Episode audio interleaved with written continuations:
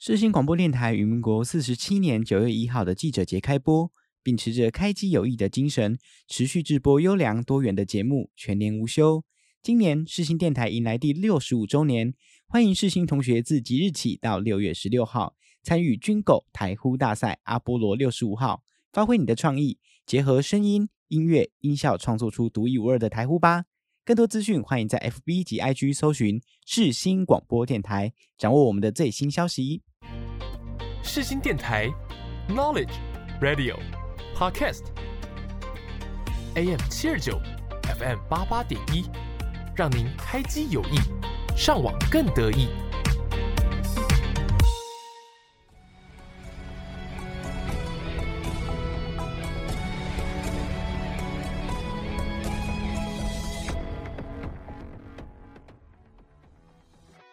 欢迎大家来到影剧历史面面观。你以为这又是一堂催眠的历史课吗？No No No，我们将会使出浑身解数，让你享受影剧，认识历史，一起发现剧中的巧思，讨论时事。就让我们开始吧。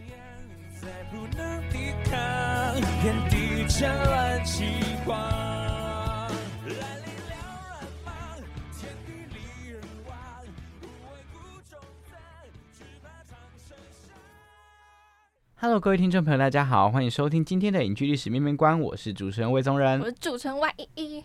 今天呢，要来跟大家介绍这部电影呢，算是近期非常火红的一个导演，应该说从以前就非常有名。新海诚的这一部电影《秒速五公分》呢，这个短片电影呢，它是一个很特别的一个形式吧。因为一开始我在看的时候没有留意到它是这样子的一个形式，它也跟《铃芽之旅》，我觉得两个的无论是风格，无论是叙事，其实有很大的差别。故事类型我觉得也蛮不一样的，票房还不错，所以它一直不断的在嗯办各式各样的活动，然后呢上映到电影院这样子。所以就是我觉得大家有机会可以去看看，我自己也觉得还蛮好看的啦。就是我觉得它有一些设定很新奇，我个人很喜欢。那之后有机会再跟大家聊这部电影。今天跟大跟大家聊这一部《秒速五公分》呢，它是在呃距今已经十多年了，它是在二零零七年上映的电影。那在下个单元，我们就来跟大家详细介绍一下《秒速五公分》是一部怎样的电影，它又是以怎样的形式来呈现呢？好，那就让我们一起进入到下一个单元——剧系迷，一起追剧、聊剧、认识剧，剧系迷疑。We were in the backseat, drunk on something stronger than the drinks in the bar. Hello，欢迎各位听众朋友回到今天的影剧史面面观，我是主持人魏宗仁。我是主持人 Y 一一。我们的节目呢会在每周六的十二点半在各大平台更新。对，然后在节目上架之前呢，我们会来跟大家介绍我们当周要发布的内容。没错，那大家可以到各大平台，就是 Sound on、Spotify，还有我们的世新广播电台，还有 Apple Podcast 收听哦。大家记得准时收听。那今天跟大家介绍这部电影呢，是新海诚的《秒速五公五公分》。对，然后呢，这部电影呢，呃，刚刚跟大家说过，我觉得它非常特别的点是在于，它是一个短片的电影，它的片长呢，总共只有一个小时左右，所以是你可以很快就看完的一部电影。那这一部电影呢，它是以三个短片所构成的，呃，总共三个短片，第一个是樱花超，第二个是太空人，对吧？是太空人，是是对是。然后第三个呢是秒速五公分，它是由这三个篇章所构成的。然后呢，这三个篇章呢分别叙述了呃一对情侣啊，他们在呃各个不同阶段的故事，那不同的视角、不同的呃切入点、不同的时空，他们都是不同人对吧？我应该没有看错。他们同一个人，他们都是同一个人吗？同一个人啊，就是男女主角。啊，这啊，这一把它看成三个电三个故事啦。啊，这真的假的？真的啊啊，这他是小时候那一对，然后男生不是转学到另外一个学校吗？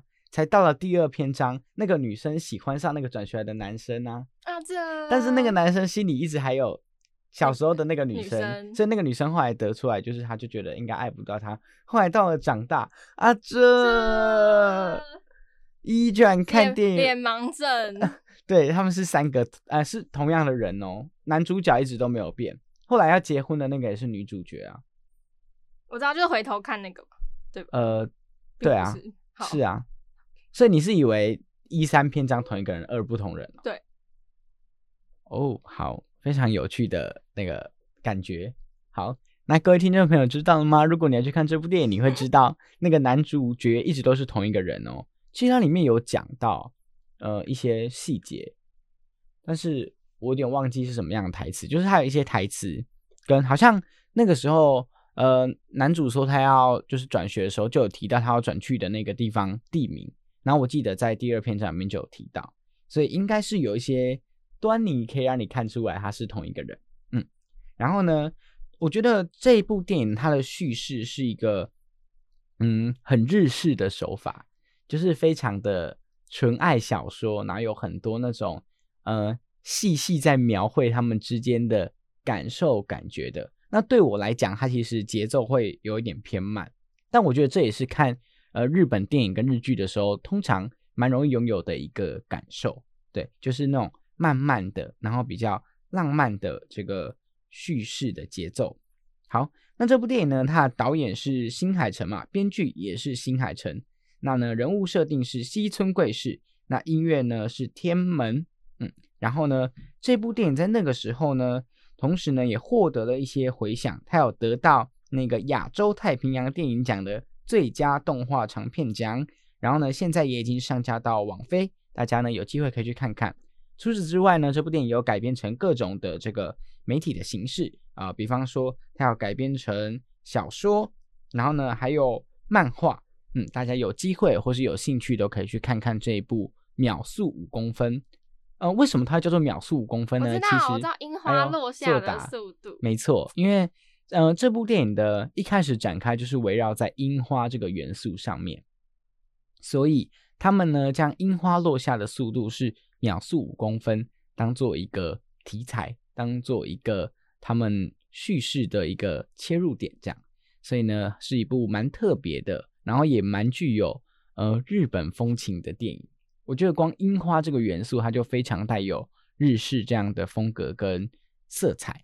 所以呢，就一起让我们进入到下一个单元，来跟大家分享在这一部电影里面有什么我们印象深刻或是我们喜欢的画面吧。那就让我们进入到下一个单元，你你点点了没？你点了没？一起发现影剧中的细节与巧思。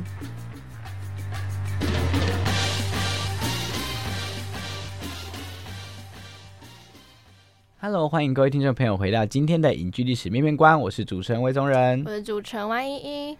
今天呢，跟大家讲这部电影《秒速五公分》。在这个单元里面，我会来跟大家分享，在这部电影里面让我们印象深刻或是非常喜欢的画面跟细节。那一如既往呢，当然是由我们的依依先开始跟大家分享啦。呃，好，我觉得这部电影它很特别的地方是，好，刚前面有说到，我是一个天兵，我把它看成三个独立的故事。好，然后我那时候看的时候，就我会怎么说？就是我想，我好奇怪，为什么要分成三个篇章？然后我就在寻找他们之间共同的地方。我发现有一个共同的地方，就是他们都有列车、欸。我觉得，嗯，对，呃这三个如果这三个故事要让我选的话，我比较印象深刻，也会觉得比较特别是第二个，就是各种人物刻画呀，或者是男主角的心情心境，然后还有就是用火箭这个东西来一个象征跟启示，说其实男主角看的是更远的、更宽阔的地方。我就觉得还不错，可是我自己觉得，我自己觉得啦，我看第二部的时候，我真的是有点小皱眉，就是我觉得这男的啊，这，但他也没问题啦，只是我觉得就是有一点海王的嫌疑啊，好吼好吼，我自己看，哦，你觉得那个男主角有一点点？你是觉得他对那个女生太温柔吗？就是我觉得边界感没抓好，哦，不然我觉得女生不会想要告白的。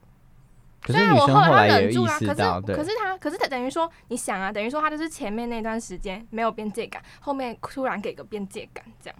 我觉得如果他一开始，然后可能、嗯，我觉得是这样，就是我觉得那个男生并没有什么一开始有给边界感，后来没有给边界感，而不是是是一开始没有，应该我也不是说他就是很海说就是那种。等一下，你先让我把你那句话说完，你不用一直直接解释自己的意思。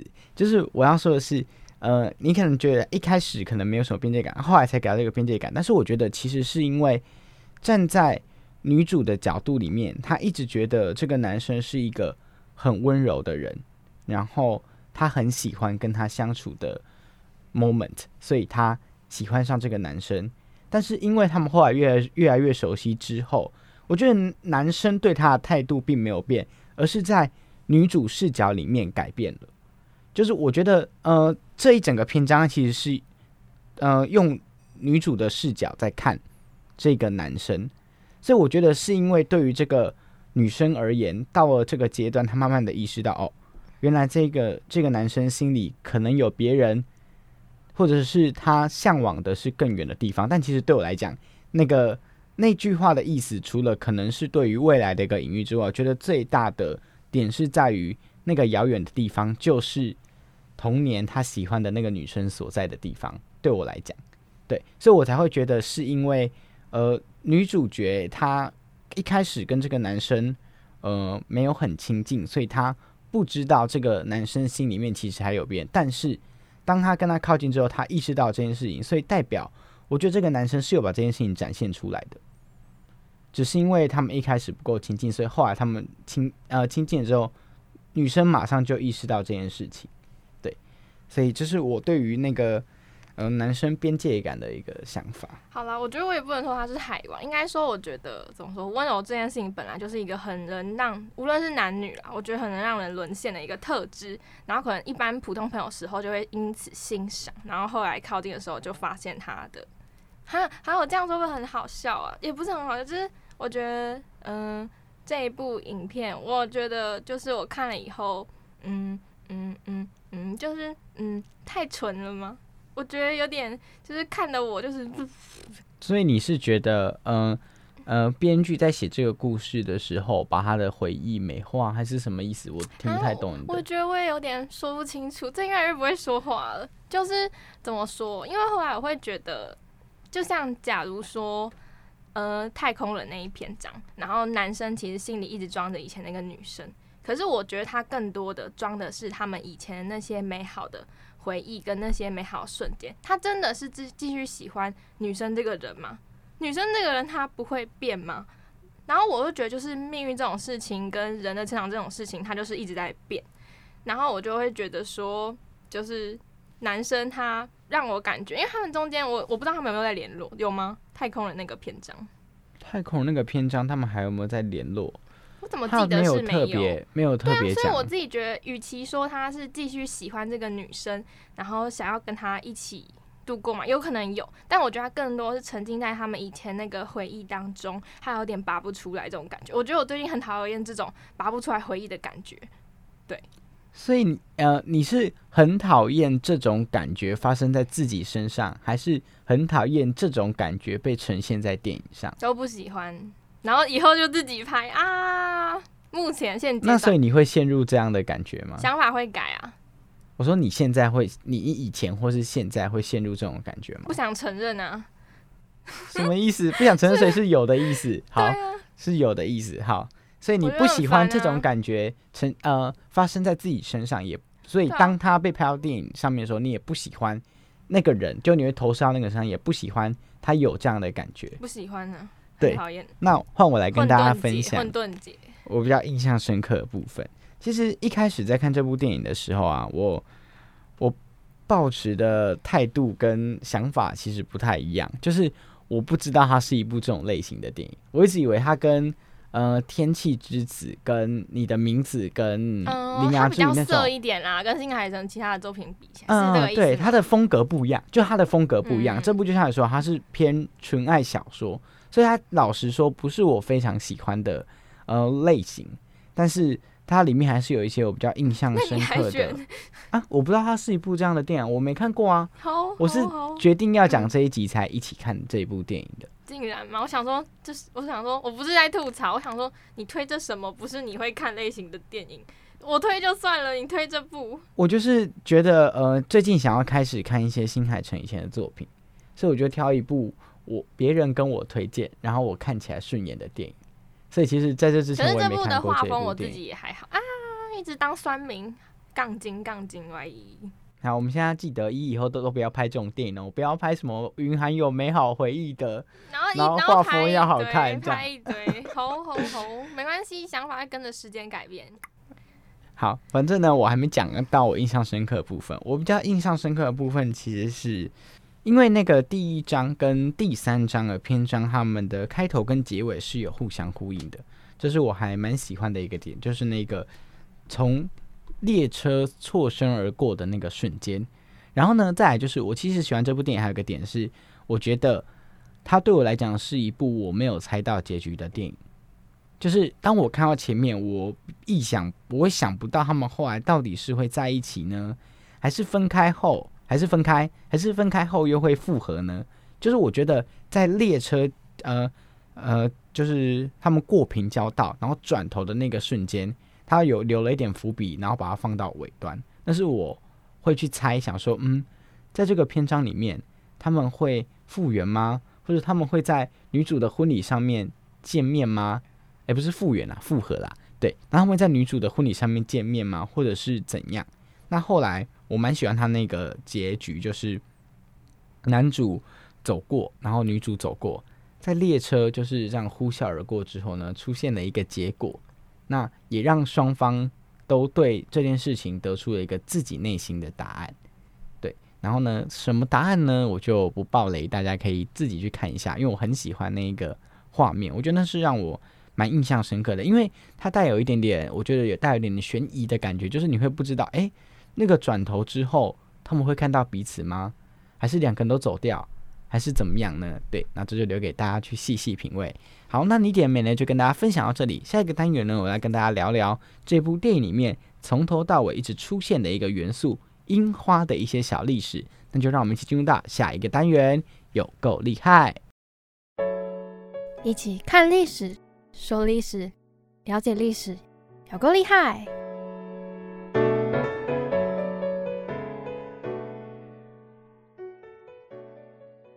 欢迎各位听众朋友回到今天的影剧史面面观，我是主持人魏宗仁。我是主持人 Y 今天来跟大家分享这个有够厉害的历史点呢，是关于樱花这个元素。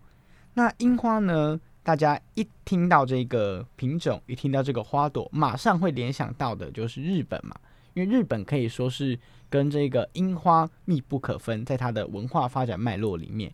那今天呢，就来跟大家分享一些呃简单的一些历史小知识。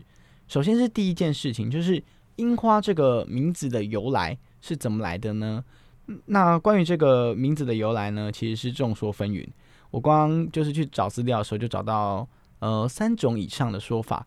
那我挑了呃几个可能比较常见的，或是最多人说的说法来跟大家分享。嗯、首先第一个说法就是说呢，呃，对于日本人来讲啊，他们觉得樱花呢是谷物之神所居住的一棵神树。因为在古代的日语中呢，这个“萨”指的是谷物之神，那库拉就是有神明的座椅的意思，所以呢，将这两个词组合在一起就是 “sakura”。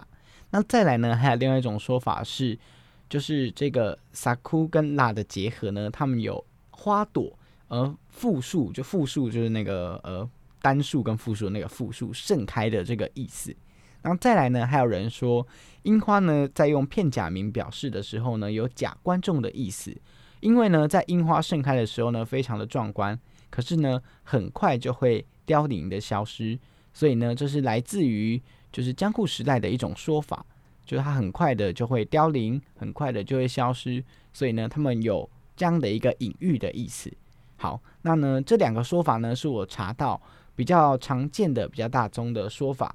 那再来，大家应该很好奇，为什么日本人会这么喜欢樱花呢？首先，第一件事情就是樱花呢，它是一个昙花一现、转瞬即逝的一种植物。呃，它的花期大概呃一到两个星期，然后呢，所以其实对于他们来讲，这个樱花呢，隐喻的就是日本人那种嗯一种情感，对于生命的短暂，对于生命的那种悲壮跟崇高的那种感觉，就是转瞬即逝、瞬间的美好那种感觉。所以呢，他们觉得樱花刚好就是展现的那个瞬间最绚烂的那个美好。所以呢，跟他们的这个审美标准，跟他们喜欢的这样的一个情感风格不谋而合，所以这是他们喜欢樱花的一个原因。然后再来就是，呃，大家都知道樱花其实象征着春天的到来。那对于日本那种非常四季分明、春夏秋冬非常分明的国家，樱花的盛开呢，象征着生命力的来临，象征着这个春天的来临。所以对于他们来讲，这个樱花呢也是非常具有那个象征意义的，就是当樱花盛开，就是告诉我们春天来了。对，那这呢，这是两个日本人他们喜欢樱花的原因。然后再来呢，为什么日本人会跟樱花的关系这么密切呢？为什么樱花呢会这么普遍的出现在日本的每个地方呢？据说啊，在当时日本人呢为了保障那个水利水利的设施，就去提倡这个种树的运动。那当时呢，当地的一位汉医啊，他就建议说，可以用这个栽种樱花树的方式来解除水毒。所以呢，他们就将这个樱花呢种在那个两岸作为护体，对。然后呢，接着呢，就大家也都开始仿效这种做法。所以呢，樱花呢就这样子种遍了呃日本的全全国。那再来呢，当时候他们为了要培育更多更好的品种啊，呃，更多的花匠，他们就开始嫁接樱花，发展出很多很多不同不同的品种。那在当时呢，有一个故事是在讲一个花匠的。那个时候呢，有一对花匠的夫妇，他们到美国旅行，然后呢就买了一个樱花的品种，买了二十株，二十株可以接的那种，呃，嫁接的那个，他们叫接穗，嗯。然后呢，他们呢就把这个东西要带回日本嘛，然后呢，他们就非常细心的照顾它，他们把它夹在衣服的中间，然后呢再把它放进这个行李箱里。然后呢，在这个三个星期，就是他们在回日本之前呢、然后就非常认真的在照顾这个樱花。每天呢，每天晚上，他们就把这个樱花呢就拿到阳台上，然后呢白天呢就把它收藏起来，等等的。很怕说他们这个樱花会被日本人，呃，不是被日本人啊，被就是饭店的人员不小心把它丢掉。然后后来呢，他也成功的把这个樱花带回了日本，发展出非常非常多。就是非常动人、非常好看的樱花品种。那日本人呢，现在呃对于樱花的喜爱呢，其实呢是大概是从江户时代才开始普及到民间，平民百姓呢也开始会享受赏樱的乐趣。一开始呢，最早最早的这个文化是从赏梅开始的，后来到了呃发展成赏樱，但是呢只仅止于上级阶层，到后来到了江户时代呢，慢慢的。普及到了民间，这是整个呃赏樱文化的一个流变。所以呢，现在无论是在日本的动画，或是日本的电影，都可以看到樱花的元素，或者是赏樱的这个文化。你就会发现，日本跟这个文化呢，可以说是密不可分的。那根据记录呢，在日本的这个樱花品种呢，也超过三百种以上，所以它是一个非常漂亮，然后呢，有各式各样不同样态的。嗯，樱花，然后呢，除了大家常见的粉色之外呢，其实樱花也有各式各样的颜色。呃，大家如果有兴趣的话，可以去看一些图片，我觉得也是蛮好看的。就是我觉得跟你印象中的樱花长得不太一样，可是它同时也是另一种美，然后另一种的形态。嗯，那呢，今天呢，以上就是关于跟大家分享这樱花知知识。那讲了这么多呢，考试时间到了，就是我们来考一一刚刚。有没有在听我讲的这些故事内容呢？好，考试时间到了。当时候日本人呐、为什么会这么就是普遍的去种植这些樱花树？嗯嗯，哈，呃，看吧，没在听我就知道，马上就抓包，啊，马上就抓包。刚刚讲了一长串呢，想说嗯都没有人在给我回应。花代表美好的意思，然后有很多不同颜色。好的，我们就不要苛求依依了。那就是今天跟大家分享的一些历史知识点。那下个礼拜一要来跟大家分享什么呢？嗯，应该跟日本文化有关，我还在想。好，依依还在思考他要跟大家分享什么样的内容。那那不然跟大家预告一下下次的电影内容好了。好啊，那我下次要跟大家分享的电影是《大河恋》，然后是年轻的强尼戴普，诶不对不对不对，说错，对不起，阿汤哥主演的。好，那呢，那就让我们一起期待嗯下礼拜一要跟大家分享的内容吧。目前连他本人自己都不知道呢。好，那就跟各位听众朋友嗯说再见，说拜拜啦，拜拜。拜拜。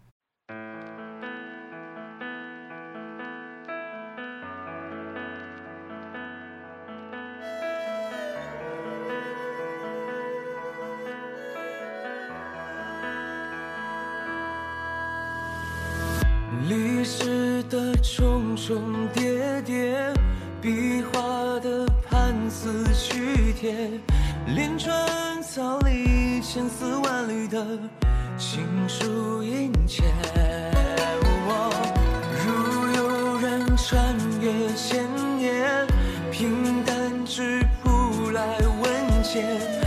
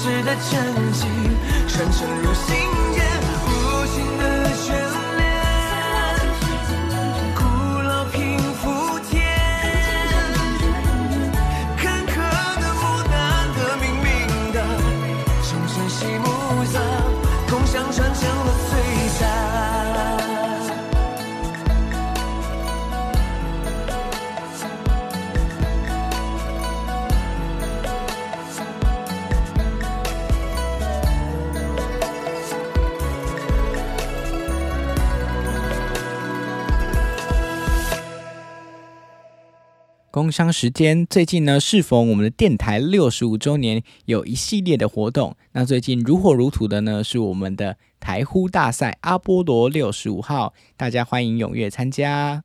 接下来呢是关于这个比赛的一些宣传口播，那也欢迎大家如果想要了解更详细的资讯，可以到我们的电台的 IG 还有脸书去查看哦。世新广播电台于民国四十七年九月一号的记者节开播，秉持着开机有益的精神，持续制播优良多元的节目，全年无休。今年世新电台迎来第六十五周年，欢迎世新同学自即日起到六月十六号参与军狗台呼大赛阿波罗六十五号，发挥你的创意，结合声音、音乐、音效，创作出独一无二的台呼吧。更多资讯，欢迎在 FB 及 IG 搜寻世新广播电台，掌握我们的最新消息。